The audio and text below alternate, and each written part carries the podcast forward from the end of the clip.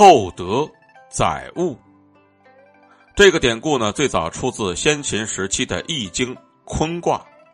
与之相关的故事讲的是，尧帝开创了帝王禅让的先河，在位七十年，认为他的儿子丹朱不成器，就决定呢从民间选用贤良之才。尧呢就询问四方诸侯，谁能够担负起天子的重任？四方诸侯首领就说虞舜。于是呢，尧就微服私访，来到了虞舜所居住的骊山一带，看到一个青年，他呢。身材魁梧，体阔神敏，正聚精会神的耕地。犁前架着一头黑牛，一头黄牛。可奇怪的是呢，这个青年从来不用鞭打牛，而是在犁园之上挂上一个簸箕，隔着一会儿敲一下簸箕，吆喝一声。这个人呢，就是虞舜。尧等到虞舜离到地头，就问他说：“这耕夫都用鞭子来打牛。”你为何只敲簸箕而不打牛呢？虞舜见到有老人提问，就拱手作揖，回答说：“这牛为人耕田，出力流汗，已经很辛苦了，再用鞭去打它，于心何忍呐？我打簸箕，黑牛就以为我在打黄牛，黄牛以为我打黑牛，就全都卖力拉犁了。”尧帝一听呢，觉得这个青年很有智慧，又有善心。对牛尚且如此，对百姓那就更有爱心了。随后呢，尧和虞舜在田间又谈了一些治理天下的问题。虞舜的谈论明事理、小大义，并非是一般的凡人之见。随后呢，尧又走访了方圆百里，全都夸虞舜是一个贤良之才。尧帝就决定试一试虞舜，把他的两个女儿娥皇和女英全都嫁给了虞舜。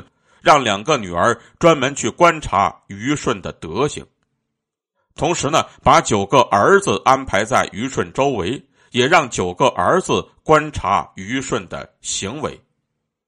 随后呢，把虞舜放进深山之中，虎豹毒蛇都被他驯服。虞舜呢，头脑清醒，方向明确，深山之中不迷失，很快就走了出来。虞舜的后母和弟弟相见到他得到了房屋和粮食，又是美目又是嫉妒，于是呢就和虞舜的父亲瞽叟一起用计，几次三番的想要陷害虞舜，但是每次呢虞舜都能够化险为夷。有一次呢，瞽叟叫虞舜去修补粮仓的顶，当虞舜用梯子爬上仓顶的时候。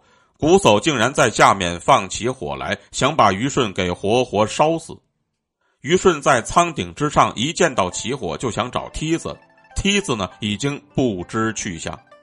幸好当时虞舜随身携带着两顶遮太阳用的笠帽，他就用双手拿着笠帽，像是鸟张翅膀一样跳了下来。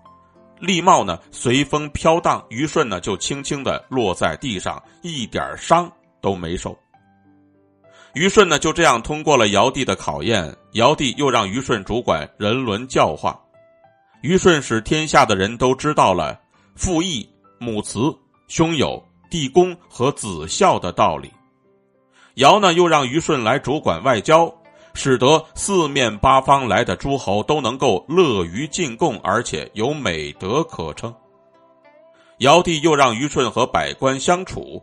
虞舜不仅事事都办得好，而且呢，和大家相处的也很好。